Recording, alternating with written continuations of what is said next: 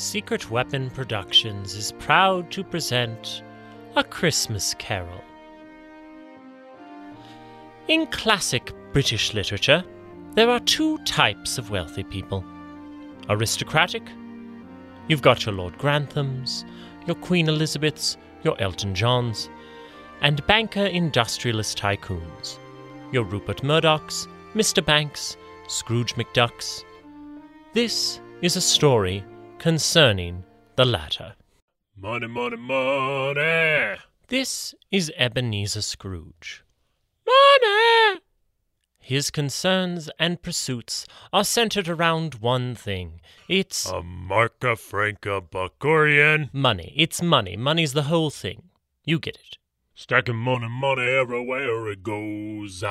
Pesos out of Mexico. Scrooge is the wealthiest man in the village of Hampshire Turnbergvillebury. But he had a miser's heart. Even those in his employ or with whom he did business would only see the smallest possible amount of money leave the man's hands, and only after dire negotiations. Mr. Scrooge? What is it, Cratchit? Bob Cratchit was Scrooge's accountant, a faithful employee and a family man. Bob lived in terror of Scrooge. It was like a Devil Wears Prada situation, but poorly dressed and without Stanley Tucci to relieve the tension. Mr. Scrooge, I was wondering if I could throw a little more coal on the fire. It's so very cold in my cubicle. Coal. Yes, sir, for the fire. Didn't you wear a fur today, Cratchit? I haven't a fur, Mr. Scrooge. Well, there's your problem. Right there. You gotta get yourself a good fur, Cratchit. Wear a fur tomorrow, and we can avoid the loss of productivity that comes with these sorts of useless conversations. Tomorrow? But, sir, tomorrow is Christmas Day. It's patience I lack, Cratchit, not a calendar. But, sir, traditionally most people don't do business on Christmas. They spend time with their family. Family? Huh, Sounds like a lot more work than accounting. I need you to come into work tomorrow, Cratchit. Oh, and return this. Ebenezer Scrooge handed Cratchit a bagful of laundry, and by handed I mean threw at his general vicinity, and by laundry I mean ladies' stockings that Scrooge insisted were unisex. But, but, sir, I. Do you really mean to tell me that you're not going to come into work tomorrow?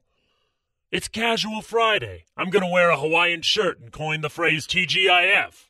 What's a Hawaiian? At that moment there was a rap at the door.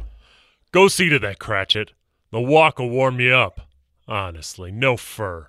Well, Mr. Scrooge, if you paid me more, I could. I'm not getting into this living wage bullocks with you again, Cratchit. If your skills as an accountant, washer, masseur, and emotional punching bag were in such high demand, the market would allow for upward mobility. Do you want me to explain the invisible hand again?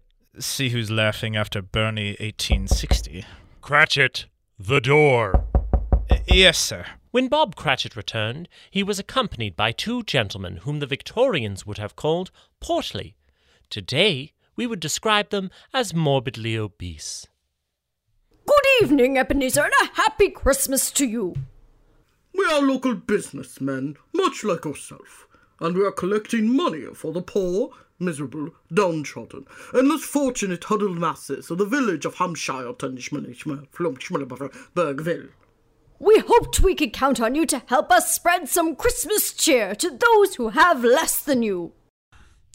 All right, couple of things. One, you may consider yourselves businessmen, but you are not like me. Two, by what means are you determining who receives these contributions? Are you drug testing the recipients? What guarantees are there that there won't be fraudulent claims of poverty? If there is one social issue that defines 1800s Britain, it's welfare abuse. And three, I don't think I have ever seen your portly selves before this very moment, so I wouldn't start in on the Ebenezer. My friends get to call me Ebenezer, okay? Sir, we are only trying to help the less fortunate. We mean no harm or disrespect. other members of the community have gladly given to help those in need this year, and considering all you have, we thought you might embrace joining in on the fun and helping us to. Who told you how much I have? Cratchit, did you tell them about the vault? I swear to God, if you've been telling tales at the pub. I wouldn't say anything. Not after you Kathy Batesed on my kneecaps last time. It is well known how rich you are, uh, Mr. Scrooge. We simply thought you would want to help the poor. And who helped me when I was poor? Hmm? Did some mysterious man show up after my mother died and I'd been sweeping the floors at the Thenardiers for years to whisk me off to a glamorous life in Paris? A sick Les Mis ref, sir. Don't interrupt, Cratchit. These snowflakes think they can shake down Ebenezer Scrooge. Well, I didn't go begging door to door when my mother married Edward Murdstone and sent me to live in a house made from an overturned boat. Sir, that was David Copperfield. It was the best of times. It was the worst of times. Is he having a stroke? Sir, we are not bandits. We are community organizers. More like community agitators. Is communism a thing yet? Was that a big deal by now? No? Well, I won't be bothered like this. Out! Brexit! Both of you! Brexit stage left! But, sir, there were. You too, Cratchit! I won't stand to be assaulted in my own place of business. But, sir, Christmas. Christmas? Christmas? The hijacked pagan holiday you think justifies sloth? Bah! Humbug! Sir! humbug you! Humbug you! Humbug you too, Cratchit! And humbug Christmas! I didn't even do anything.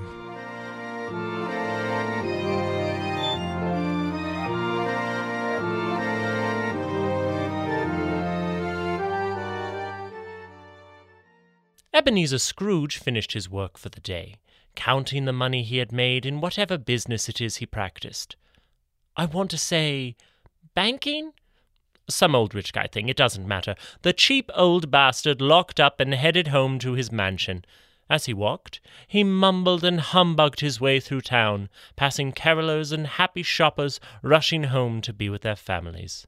Give us some money, guy we don't know at all because it's December 24th. Of all the ridiculous. Uncle Scrooge! Dearest Uncle Scrooge! Oh, Lord. Hello, Fred.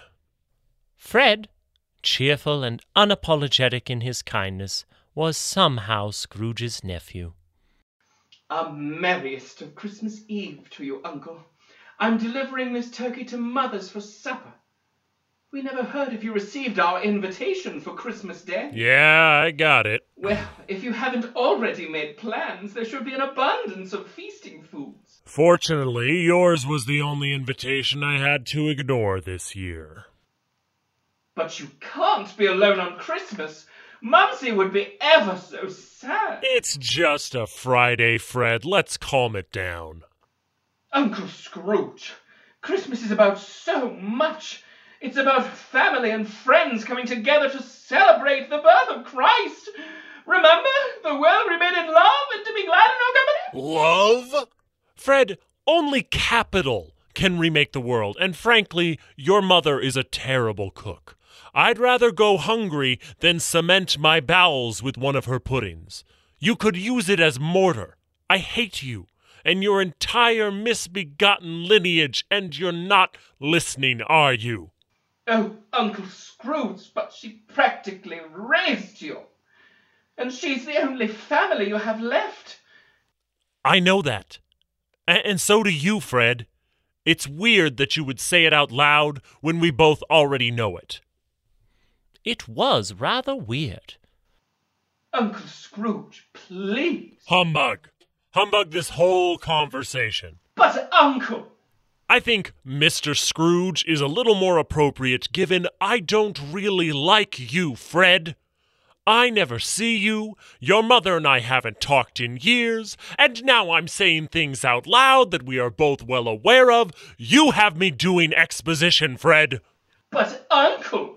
Whatever this verbal infection you have is, you know, this thing where you say things everyone already knows for some reason, I'll consider that my Christmas present from you, Fred. Now get out of that echoey marble hallway you've been standing in for the entirety of this conversation. Scrooge left Fred and hurried on to his home. The sounds of caroling and children laughing polluted his ears and made him powerfully tired. And so Ebenezer arrived home, got immediately into his sleeping cap and gown, settled down with a glass of brandy to count his money in his study, and to move this story along already. One, two, three, four. Tell me that you love me more. Ha ha ha ha ha ha. Money, money, money, money. After a few brandies and counting a king's ransom in bullion, Scrooge began to drift off in his chair. Not quite asleep, but you know how sometimes you wake up in the middle of the night and you're not drunk any more, and you're like, Am I going to throw up? So you sit there, not quite drunk and not quite hungover, and you don't want to get out of bed, but you might throw up, and you're honestly evaluating whether or not it's worth getting out of bed to just sort of hover over the toilet, or if just throwing up over the side and dealing with it tomorrow. This was right after that. And after jerking awake, Scrooge could hear the sounds of coins clinking in a safe box. Huh? What's that? The sound grew louder and was accompanied by the clang of chains. Scrooge began to look around wildly, like Mel Brooks doing a double take. Huh? What is that? Finally, the sound of a heavy trod, like a water buffalo with a bad limp, began to thump with the chains and coins. That's hurtful. So you not want me to do the thing, or Who's there? Who is that? Ebenezer Scrooge? As Scrooge looked around, he could see nothing. The light of his fireplace and the candle beside him only reflected off the cartoonishly large stacks of gold coins scattered about his study. Scrooge. Where are you? Show yourself! Ebenezer Scrooge. The windows burst open and the fire went out. Suddenly, Scrooge could see his own frosted breath, and as he looked to the open window, he saw a gruesome figure. There, bathed in moonlight that somehow shone through him, was Jacob Marley. He was covered in clanking, rusted chains. His clothes were fine garments from twenty years ago, tattered to near rags, and he dragged behind him a lock box that rattled with the unmistakable sound of coins. Scrooge. What? Hey, buddy. Jacob Marley, my old business partner from my formative years where I learned to be so selfish. But you're dead! How do you stand before me like a specter? Why are you talking like that? We both know I'm dead. I'm clearly a ghost. Did you have a stroke? Sorry, it's something my nephew does, and I think he's got me doing it. Stop it. It's annoying. I don't have much time. I've come to warn you. About what? Something going to happen to the bond market? Are my overseas tax dodges in jeopardy? Those bad checks I wrote as Bob Cratchit been compared to my handwriting? No. Okay, what is it? I've come to warn you about your soul. What? Why? Because if you do not let love into your heart, you will die alone and miserable. You will be doomed for all eternity for your greed and miserdom. If you don't change your ways, you will be doomed to carry your own chains, larger still than mine. You do look like you work at Hot Topic, but no, I mean, why are you warning me? What? Like, you in particular. I mean, we worked together for years, and that was great, made a lot of money. I just didn't really think we were outside of work friends, let alone visit from beyond the grave type of friends. Dude, ouch. I, I always consider us, uh, uh, I mean, our, our, our trip to London was, uh, I, I always looked back on it. What happens in old timey London stays in old timey London. Don't read into it. It was a one time deal. I left you my half of the business. That was clearly a Do gesture. you want me to thank you? No, I just, I just thought You know what? Fine. I don't care. I'm doing great now. Thank you for asking. I have some awesome friends in purgatory, and I was just coming here as a courtesy. Oh, don't be such a. It's fine. It's fine. I don't care. I just thought that since you were going to have a weird night, you'd want to hear it from a friend. I mean, uh, I don't know what we are to each other, uh, but I just thought it would be nice to see you and tell you I'm doing great. Oh, Lord, I told you that was one moment of weakness, and what do you mean, weird night? Before the clock strikes three, you will be visited by three spirits, each with their own unique spin on the premise. They will show you the consequences of your actions and teach you a lesson if you will only open. Were you always this fat? Did you put on weight after you died? Like, is this how you look in your casket, or is this just how I remember you, or. Oh, humbug off, Scrooge.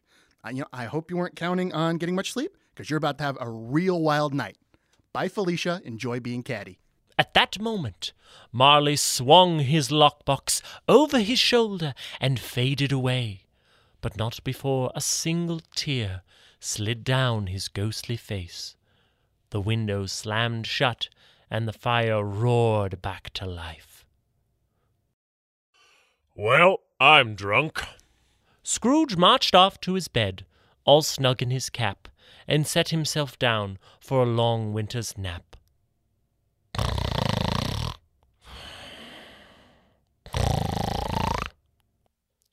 After some time, the clock chimed, louder than usual, almost as if for dramatic effect.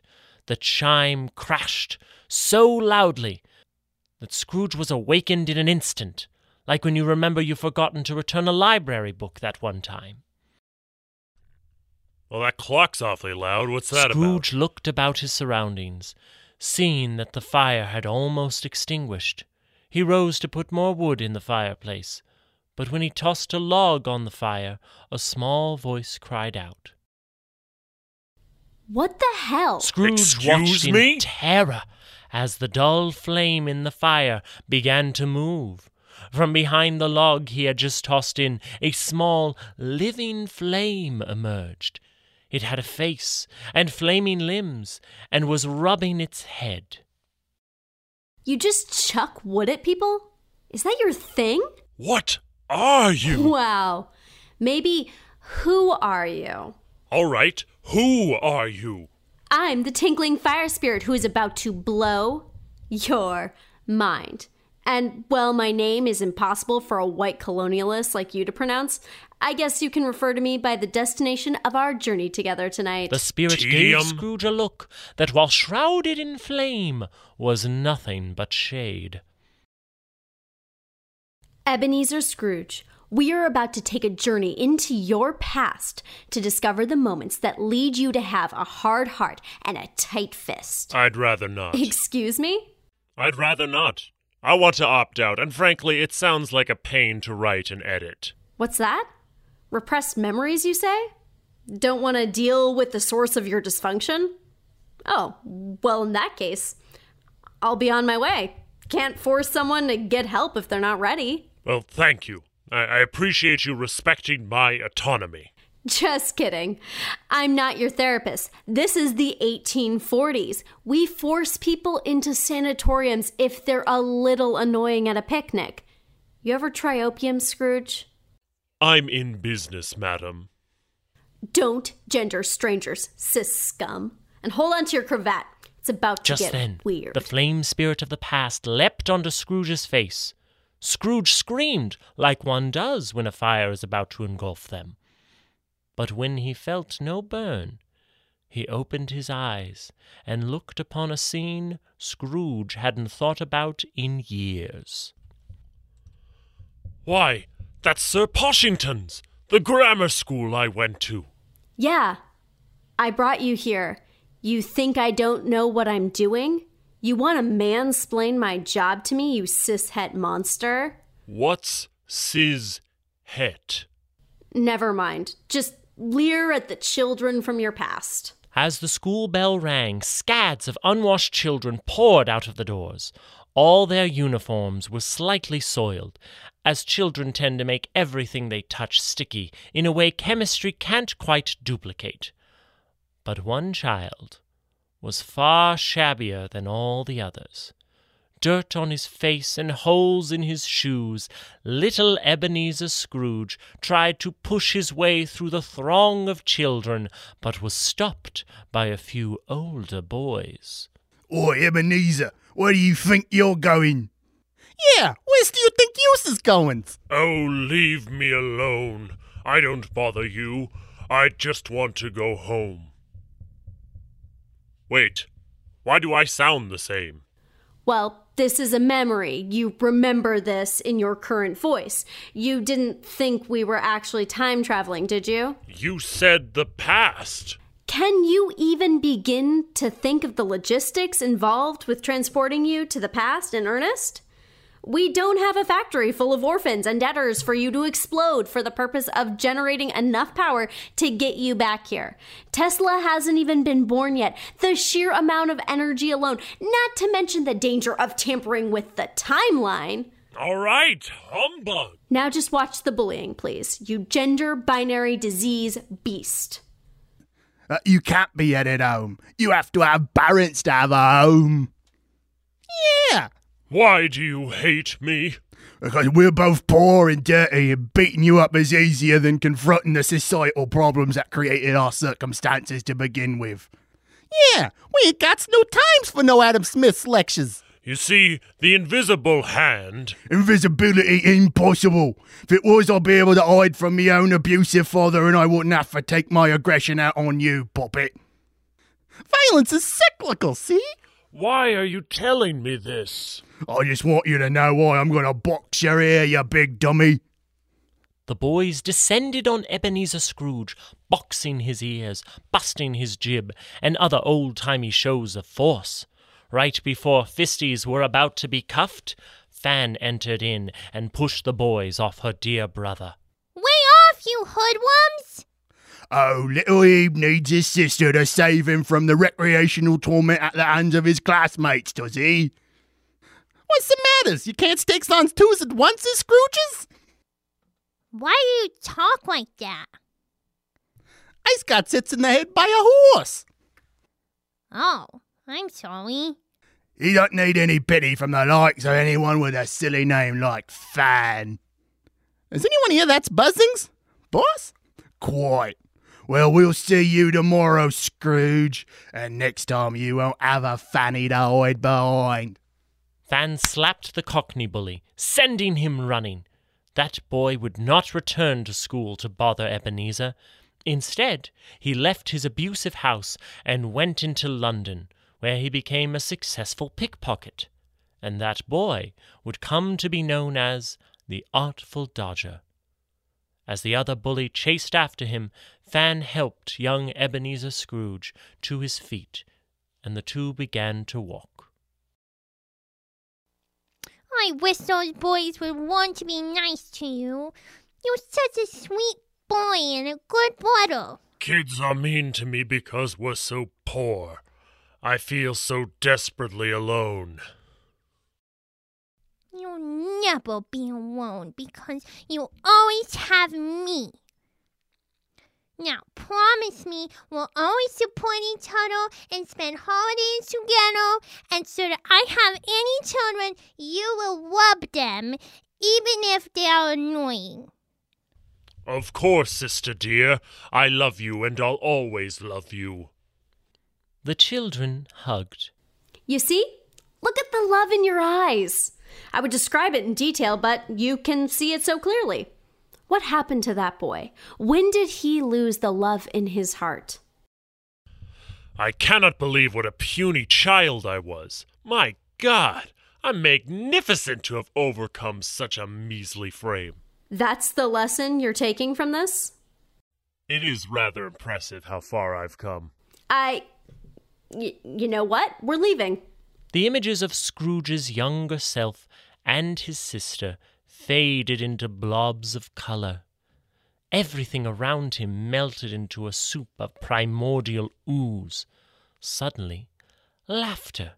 A tremendous hall, decorated in festive holiday regalia, appeared before them.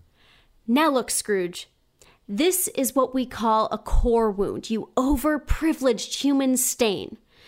This is one of the inciting incidents in your past that has led you to be the crotchety old bastard you are. It's important for you to pay attention so that you have the context for your problems as we drag you into some sort of emotional growth and change by the third act. Why? People have expectations for these things. Life doesn't make sense, so we need our stories too. Can you imagine if Ross and Rachel hadn't ended up together? People would have set themselves on fire. Who? Just watch. In front of them, people were dancing and laughing. A string quartet played, and Scrooge's younger self, now looking to be about twenty, was approaching a beautiful woman who, by all accounts, was way out of his league. Oh my god. Right? I can't believe the whole patriarchal gown and corset situation. Belle. I I haven't thought about her in I don't know how long. The younger Scrooge led Belle away from the frivolity to a quiet area outside. The snow was gently falling like the ending of a Hallmark movie, and while Scrooge's memories were as unreliable as congressional testimony, his recollection of her beauty was exact. What is it, Ebenezer? Don't you want to dance? Yes, of course. I, I just wanted to. It's so hard for me to. Belle, when I look at you, I see so much more than beauty or charm. It's as if I'm, well. There's a place called home. You know, we don't have the rights to the Alan Menken version of this story, so let's skip to the end of the ballad. Belle, would you make me the happiest man alive and marry me? Oh, Ebenezer! I can't imagine anything better in my life. I often feel like so many things will end in heartache, but not this. I'm so happy! They kissed for an inappropriately long time, until Scrooge's hands began to wander. When a wigged, boisterous, and bejeweled man busted into the garden from inside the party. There you are, my boy. I'm about to toast to you and Molly. Oh, oh, I see I've interrupted. Well, come inside for a dance, and then you can return to your canoodling. Scrooge and the spirit followed the younger man and his bride to be. They both looked impossibly happy, almost annoyingly so, like those couples whose engagement photos actually turn out well, and you can't even make fun of them because they look so in love. So you wonder if you're ever going to find happiness, or if you're just going to keep reading narration for poorly written send ups of public domain works. Because if your mother asks one more time about if you're seeing anyone, you'll tell her to worry about yourself, Karen, and you're starting to think that a talentless hack like you will be found dead by forty if you don't get a mail order bride or. They looked happy enough to just rub it in your face. Ladies and gentlemen, I'm so pleased you could join me, Mr. Fezziwig, the employer of so many of you, at this totally not mandatory company party. The crowd cheered. As you know, I like to point out those of you who have pleased me the most while the rest of you get drunk. These acknowledgments of excellence, the Fezzies as I call them, always give me a great joy to bestow. But this year, it's with a touch of sadness that I must announce the winners will be leaving the company to strike out on their own. But don't feel too bad, as one of them has just gotten engaged. But without further ado, I give you Jacob Marley and Ebenezer Scrooge. The crowd cheered again. Scrooge smiled, looking at his happy younger self. The younger Scrooge stared lovingly at Belle. Belle stared at him. Marley stared at Scrooge. The spirit yawned, and the narrator reactivated his Tinder account. Now, let's have some dancing to celebrate Christmas, business, and love. Seems like it was a pretty good night. The best of my life. I can see why. Wait, you said this was a core wound. I'm thrilled in this moment. Sit up, my dear Cisapresso. Storytelling 101. On to the pain. The world washed away around them and reformed to show Scrooge working away at his desk, Marley working next to him. Scrooge hunched as he filled in ledger lines. Marley sketched Scrooge in the margins of his own work. Two years in business, and we're already making a higher margin than Fezziwig ever did. Marley, we make an excellent team. I'll say. As the men worked, Belle entered, looking distraught. Hello, Jacob. Ebenezer, I need to speak with you. Belle, can't it wait until after business hours? Only care about one thing now. So here, if this yes, is all you I love, do. Weddings are expensive. I keep telling you. and how would you know? You refuse to plan anything or even look at my Pinterest board. Do you have any idea how much time and effort it is to start a business? We need money if we are. I loved you when you were poor. How dare you! I haven't been poor in years. You don't even see Fan anymore. She just had an annoying child, your nephew, and still you don't go to see her. You only care about one thing now. So here, if this is all you love, Belle threw a gold ring at the younger Scrooge and ran away in tears. Scrooge looked at his younger self picking up the ring, and he frowned. Good riddance. I would have made a terrible husband. Our child would have been twice as annoying. Marriage is a form of slavery, yes, but you seem pretty upset about it. The younger Scrooge cried, and Jacob Marley slowly tried to put his arm around him. Scrooge batted his hand away, wiped the tears from his face, and returned to his desk. I've seen enough. Take me home, spirit. I don't know. This is a pretty big moment. You didn't go after her. You doubled down on money. I know what I did. Now take me home.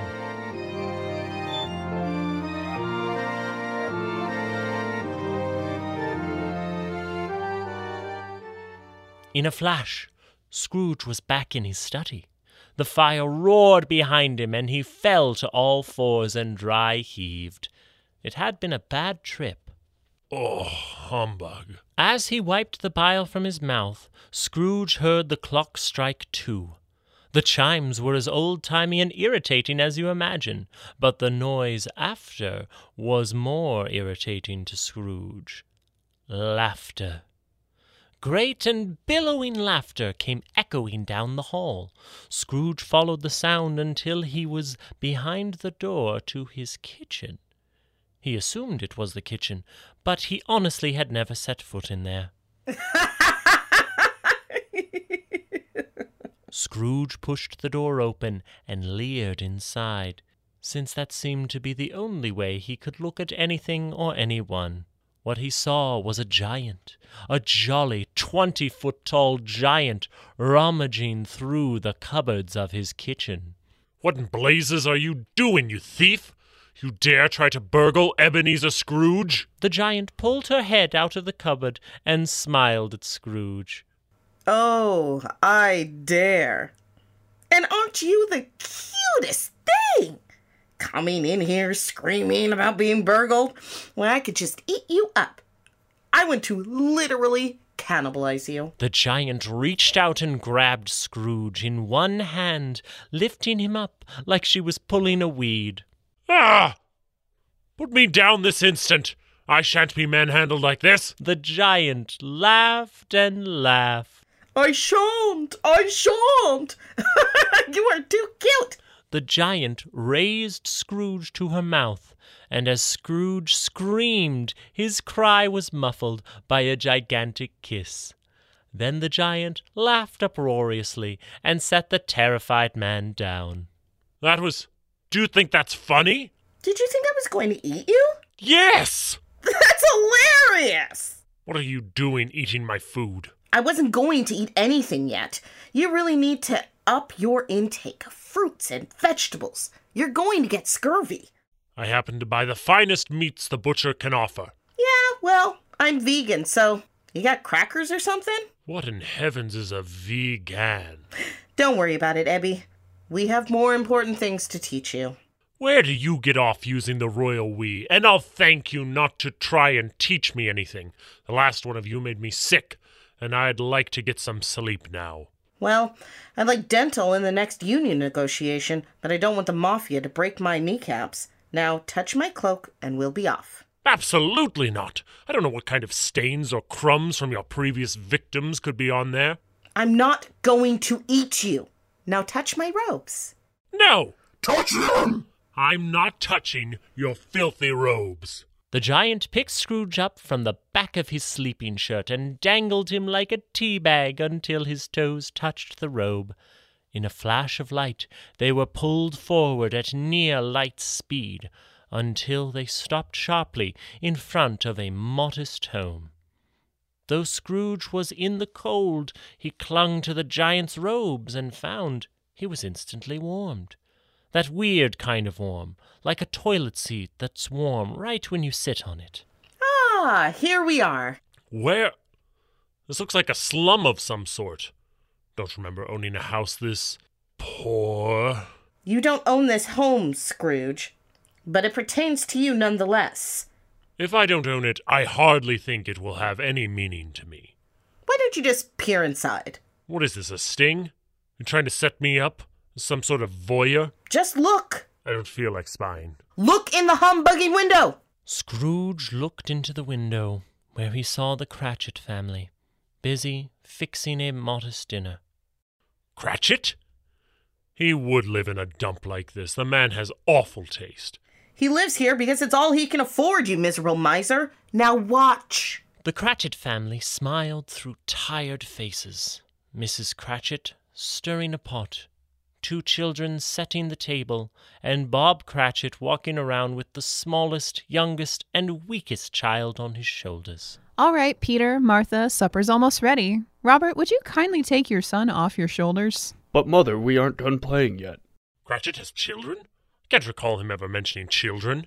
Ebenezer Scrooge, you have tuned out every word this man has said that hasn't had to do with your bottom line. Do you really know him at all? Look at his joyous family. Boys, I'm about to serve dinner. But, Mother, we're a giant. Fee, fi, fo, fum. I smell the blood of an Englishman. That's a bit on the nose. I mean it, boys. Supper now. Bob Cratchit took his tiny son off his shoulders and handed him the crutch he used to tragically scuttle about. Not unlike a three legged dog, or that one story about a dog in a graveyard from World War One, or the one episode of Futurama about the dog, Tim Cratchit was cute and sad in equal measure. Don't wait for me. I'll hobble over as soon as I can. The other children and their parents assembled around the table. Tim limped along slowly. Very slowly. The soup was going to be cold before he hopped his way over to the table. Really, I'm fine. Go on and eat. I'll be there in time for breakfast. The family laughed uncomfortably, the way one does when handicapped people make jokes about their condition. Up you go. Bob lifted his son up into the air again and set him on a stool around their crooked table. Now I'll ladle out your soup, and you will all say a prayer for someone as I give you your gruel. Here you are, Robert. Thank you, love. God bless you, my wife, and all you do for this family. Thank you, dear. Now, Martha. That soup looks like it's made of scabs, laundry water, and cabbages that have given up on the world. Well, without so much as a cost of living adjustment, the Cratchits don't have big chowder money. This is hot ham water of the common people. But that barely looks like food. Kind of looks like grey water. Again, you don't pay him very much. It's the best he can do. But why not get a different job? I can't be the only employer in town. This isn't about Cratchit. This is about you. Just watch. Thank you, Martha, for those kind words about the Queen. And Philip, those words about the French, while mostly accurate, weren't really prayer material. God still loves the French, and so should we. Now, here is your supper, Tim. What is your prayer to God? Please heal my crippled body. Actually, I always ask for that. Since it's Christmas, and Christmas is about love for your fellow man, God bless Mr. Scrooge. The Cratchit family gasped, as did Scrooge, and Mrs. Cratchit took back Tim's bowl. You can make jokes about your life threatening ailments all you want. You can even make fun of your father's weird mole. What mole? But I will not have you make a mockery of our God with phony prayers. You will incite God's wrath. But, Mother, I'm serious. God bless Ebenezer Scrooge. Without him, we wouldn't have the laundry water to make the soup. Father would be around the house all day driving you mad if he didn't work for Mr. Scrooge. And if Mr. Scrooge hadn't let Father keep the cane he broke over his head, I wouldn't have my mahogany crutch. I'm going to give you back your dinner on account of how sickly you are, but I will not have anyone ask for blessings or favors for Ebenezer Scrooge in this house. Now, dear. Don't you now dear me. That man is the reason we live in such conditions. He is greedy and miserable and frankly a selfish lover. What, dear? A bad person. Scrooge is the worst man I've ever met, and I knew Napoleon at school. Mother, please don't talk about the Emperor of France. I think we owe so very much to Mr. Scrooge. You're certainly being the moral center to the story this Christmas. You two kids should learn a lot from your little brother here about love and kindness. Here, Tim, I want you to have my dinner. Bob awkwardly sloshed his own soup into Tim's bowl. He really kind of made a mess of the whole thing, resulting in a net loss of overall soup for Tim. Father, you won't have anything to eat. Now, Tim, the story of Christmas is that of plenty. When Mary only had enough oil to burn the lamp for one night, it somehow lasted for eight. Wrong holiday, Robert.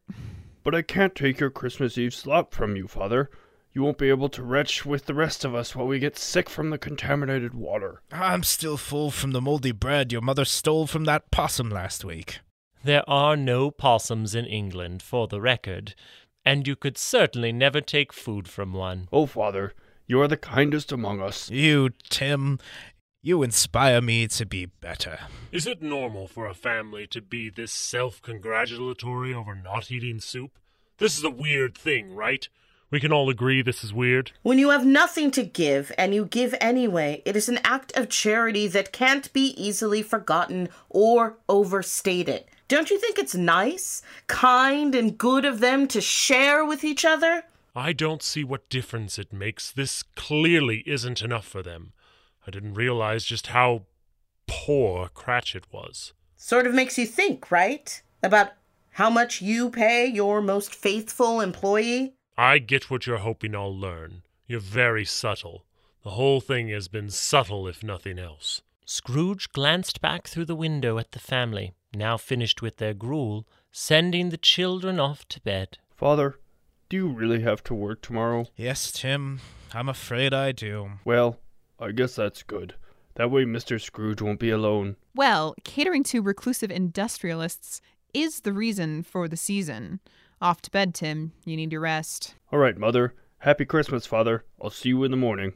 Scrooge and the giant watched as the boy ascended the stairs. It took a rather long time. What a good and decent boy we have. The other two I worry about, they say the oddest things. He certainly is a sweet child. Lord knows why. Come now, love. It's Christmas. Let's be glad. Bob Cratchit leaned in to kiss his wife, who recoiled like a 50 caliber rifle. Don't give that it's Christmas humbug. I know what that means, and there is not enough sherry on this block, Robert. I only mean to say we should be thankful. For what exactly? This place we live in? Now, dear. Our children? Which kid, I think we Robert, have a would great you deal. say you're most thankful for?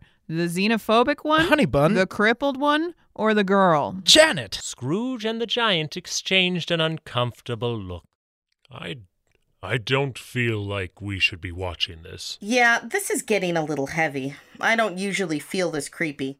Maybe we should bounce. You talked and talked about asking for a raise, and what do you come home with? Laundry. My mother was right. I should have married Fagin. At least he was an entrepreneur. He's a criminal.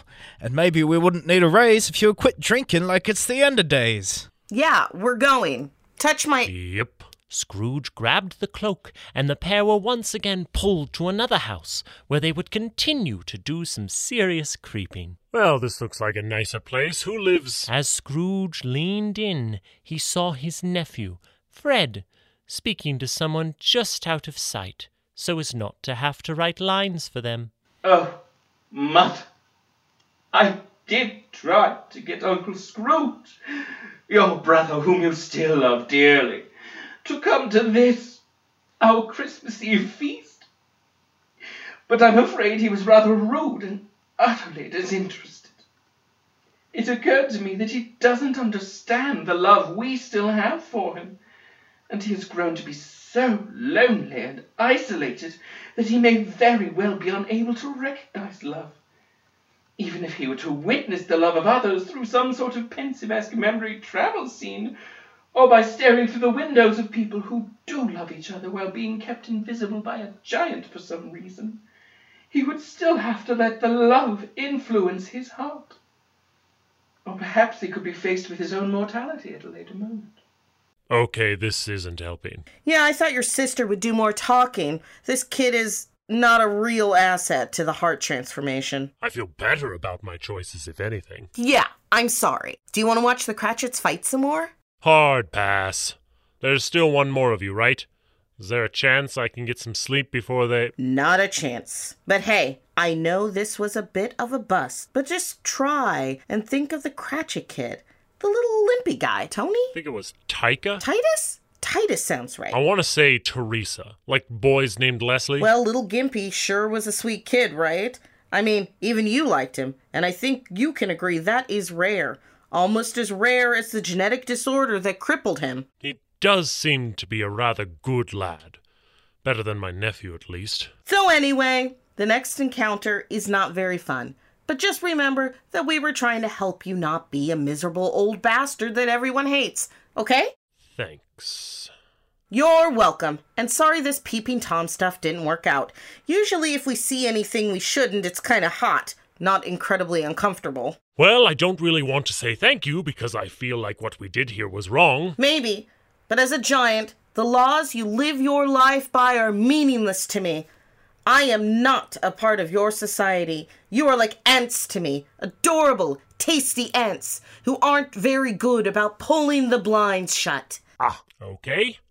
Well, can you take me home? Ask the ant to the boot. What? Nothing, nothing, you adorably insignificant speck. Let's get your wrinkled butt home. The giant draped her robe around Scrooge, and he was instantly back in his kitchen, but standing in a bowl of pudding on the floor for some reason. Lovely.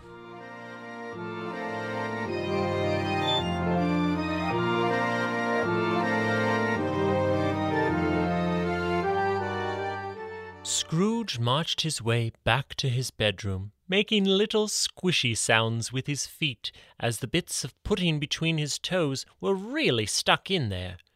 He made his way back to his bedroom, but just as he put his hand on the doorknob, he felt a cold breeze cut through him. Scrooge looked back to the windows, which had previously illuminated Jacob Marley. But there was no old friend waiting for him. There stood instead a towering, hooded figure. Their face was not visible beneath the cloak, and they made no movement as the harsh December winds blew at their back from the open window. Scrooge had a bad feeling about this. I have a bad feeling about this. The hooded figure raised one hand and made a come hither motion with its shockingly bony finger. But Scrooge was glued to the floor, and not just because of the pudding. I'm good right here, thanks. The hooded figure motioned again, but this time it was as if there was a string connecting its finger to Scrooge's body, as Ebenezer Scrooge was compelled forward by unseen forces. Okay, then. What can I do for you, mister? The figure said nothing, but as Scrooge came to rest next to him, he turned and looked out the window. Scrooge waited a moment, but still the figure said nothing. Is there something I can do for you? The figure pointed out the window through the fog and clouds. What? What are you pointing at? Scrooge stared out the window. You want to go over there? To, to the pub? Are you hungry? You want to go to old timey Denny's or something? Get a grand slam? The figure pointed again, more emphatically, and Scrooge lowered his sight to the hill of a graveyard adjacent to his property. Wait, has that always been there? The figure sighed and snapped his bony fingers together. Okay, floaty now. Ah ha ha ha, this is not terrifying. They rose hovering out the window and towards the waiting graveyard. The pair landed on a hill where some people were gathered around a grave.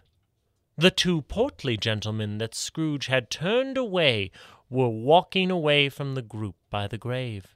I can't say I'm surprised. Ain't like a humbugging royal. Nothing but meats and fats. I hear he was found at his desk. He sat there the entire weekend and no one missed him. I still don't think anyone does. The two men laughed uproariously as they walked off hand in hand for some reason. Rather rude to talk about dead people that way. The crowd round the grave was murmuring. One man raised his fist in the air as he yelled, I just wish I could have been the one to clean his clock for the last time. Metaphorically and literally, as he had a very nice clock, and also I want to punch him. Yeah, let's dig him up just to kill him again. This time it won't be no heart attack, ack, ack, ack. What did I tell you about defiling corpses? Not on the Sabbath. Sorry, boss. Scrooge looked puzzled just as two people pushed their way out of the crowd. I cannot believe you dragged me into this. You should at least let me spit on his grave. Oh dear, you know we'd be up here today regardless. It seemed like stopping by was the right thing to do. It's what he would do, that's for certain. Scrooge followed the Cratchits, comfortable in the fact that he was invisible to them, even though it hadn't really been explicitly said. Almost as if the author was phoning it in and writing from vague memories of a Muppets Christmas Carol, or the Disney animated version with Scrooge McDuck. Was that Scrooge McDuck's first appearance? Oh, I just got it. He's named Scrooge after this Scrooge. Have you watched the new DuckTales? It's very good. And if Cratchit could see or hear Scrooge, I'm sure he would tell him to watch it. I'm just glad you met me here, Janet. I do know it's what he would have wanted. Well, Fagin is at a business conference, and Dodger agreed to spit on his grave with me, so here I am. Bob produced a sad bunch of flowers. They looked like they could be an ingredient in the soup they ate earlier. I'm pretty sure one of them was just a coat hanger. There? Wow. He would have loved them. The Cratchit stopped in front of the headstone and stared. Bob tried to put his arm around Mrs. Cratchit, and she didn't immediately swat it away. Bob placed the flowers gingerly on the pile of soil, and they stared for a moment, saying nothing. And then Bob began to weep. Scrooge, having learned this night that spying on people in their vulnerable moments is totally fine, crept up to look at the gravestone. I sure miss you, son. Oh, not Tommy! He was so young! The hooded figure placed a bony hand on Scrooge's shoulder. Scrooge felt his veins turn to ice. The figure led him away, back to the crowd that was disappearing around the fresh grave. Couldn't the boy be saved? Did he go in the night? The figure simply pointed at the last people walking from the fresh grave. So it was his fault. The hooded figure nodded. Who was this old bastard who everyone. Ah, oh, humbug. Scrooge could finally see the headstone, which read, Here lies Ebenezer Scrooge. He was rich, and nobody misses him. Sad. No, no, no! I'm supposed to live forever! The figure put his bony palm to what one can only presume was the face hiding behind the hood. The figure pointed at the date. Why, that's next year! Half my bonds won't have even matured by then. The figure shrugged and turned, walking away. Tell me what to do. How can I prevent this terrible future? Do I need to make out with my mom in the past? Do I have to find a blue police box? Tell me, spirit. Tell me what to do. Like the very wind of death itself, the figure turned and floated to meet Scrooge. It placed one bony hand on Scrooge's chest and leaned in closely to whisper, Quit being a dick, dude. The hand pushed Scrooge, who toppled backwards into the dirt. The fresh earth of the grave began to shift and move beneath him it became like sand, and Scrooge was pulled down, the soil sucking him into his own grave. No, I can change! I can be better! I'll learn to love if it saves me from this, spirit! Please, please, please. The hooded figure just waved as Scrooge was slowly consumed. The dirt filled his mouth and lungs, and all Scrooge could see was darkness as he sank further and further down.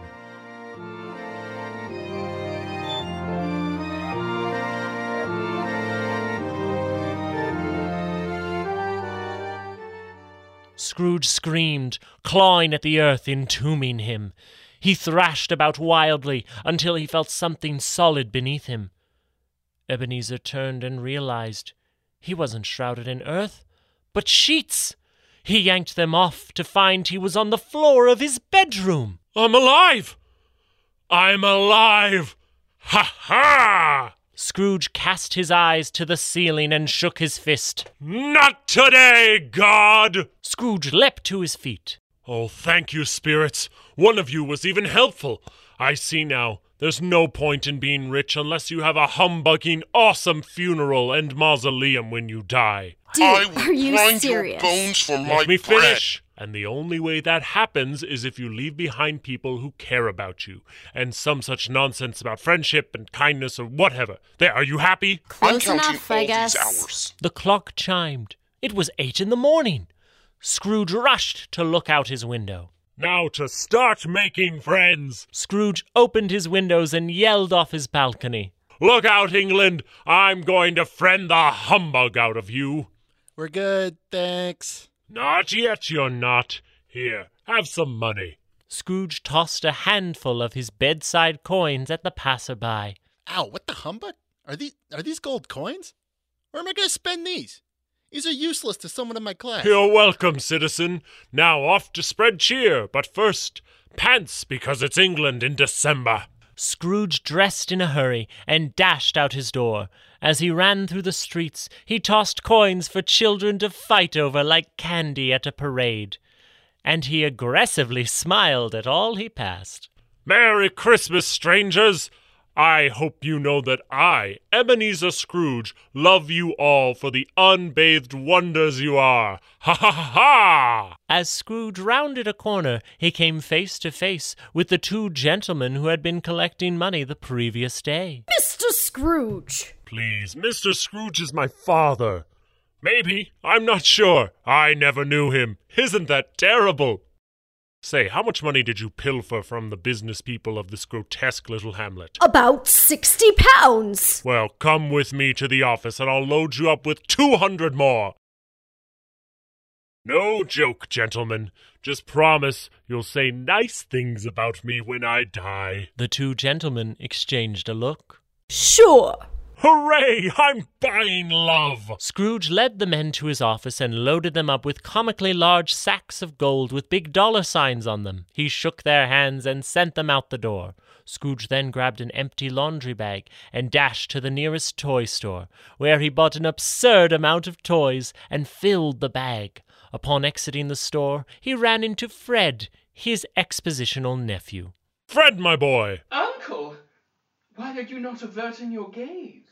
Because, you monologuing misanthrope, I love you. What? And that sister of mine. Tell her I love her too. And if your offer still stands, I would be honored to join you for supper this evening. Oh, oh, Mumsy would be ever so pleased to have you. Why, it appears as though you have been through some sort of transformative experience. Like you're a different person, or at the very least pursuing different goals through the learned means of manipulating people's feelings. Your keen observations and inability to keep them to yourself are almost charming, you walking book report. Tell your mother I'll be over as soon as I crash some poor people's Christmas. Fantastic! I know! Scrooge skipped his way to the Cratchit's house, throwing handfuls of coins behind him like glitter at a pride parade, until he came to the Cratchit's door. Scrooge collected himself and put on a fake scowl as he knocked at the door. Bob answered and turned white as he opened it. Mr. Scrooge, what are you doing here? how do you know where I live? You made the mistake of putting your real address on your personnel file. And I'm here because if you won't come to work, I'll bring work to you. Scrooge pushed his way into the house and set the bag down by the door. I have a lot of laundry, Cratchit. You missed this bag in your Christmas fever last night. You best not rush out like that again without checking with me first. Sir, you kicked me out. So this means you're just off the clock, does it? That means you can just. At that minute, Bob Cratchit put both hands around Scrooge's wrinkled old neck and tackled him to the table, choking him with ten years of repressed rage. I'll kill you! Cratchit! No! I won't be your whipping boy for you to humbug all over, you cheap, miserable, cheap, fat, cheap, stupid, cheap, beautiful, cheap, cheap, awful man. Father, no. Kill him, Robert. Kill him dead. Open the bag! Tim hobbled over to the bag. Had he been any more crippled, he wouldn't have made it in time. Just as Scrooge was turning violet, Tim opened the bag and produced a wooden train engine. My heavens, he brought us presents. Bob and Mrs. Cratchit turned to look at their tiny child.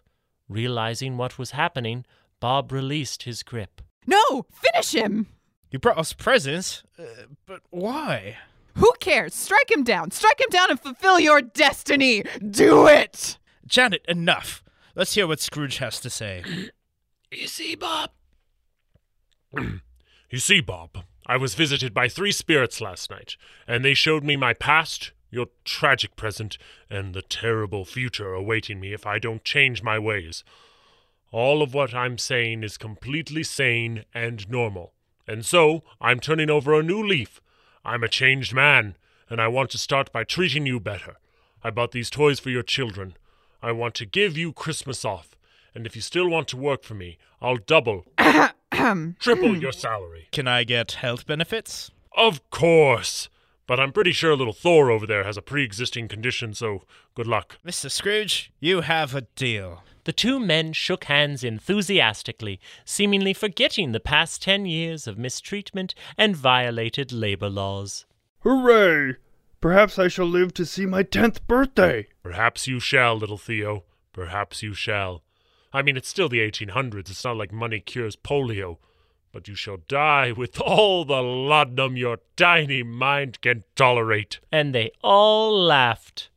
And Scrooge looked very happy. Well, my boy, it looks like this'll be the best Christmas we've ever had. It's true. We're all going to be blessed this year. God bless you, Mother, and you, Father, and you, my siblings who have silently watched this scene unfold.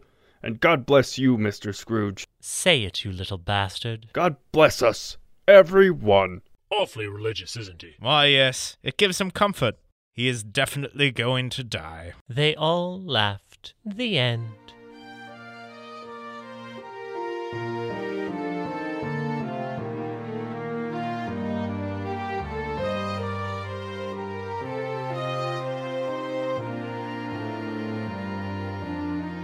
Thanks for listening to the 2017 Secret Weapon Holiday Production.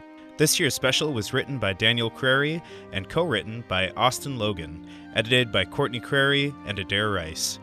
Audio editing by Daniel Crary, Austin Logan, and Clark Hodges. Audio engineering by Clark Hodges. Music, this beautiful music you're hearing right now, is by Cameron Faring, produced by Daniel Crary. This production is dedicated, with love, to Floyd. Copyright 2017, all rights reserved. If you would like to hear more of these voices and this awesome production, super fun group that we have, go to secretweaponproductions.com or you can find us on Google Play, Stitcher, uh, iTunes, all the places, Apple Podcasts. Just search for Secret Weapon Productions and you can see what we have to offer. Thank you so much for listening and happy holidays. Oh, and a happy new year too. Bye.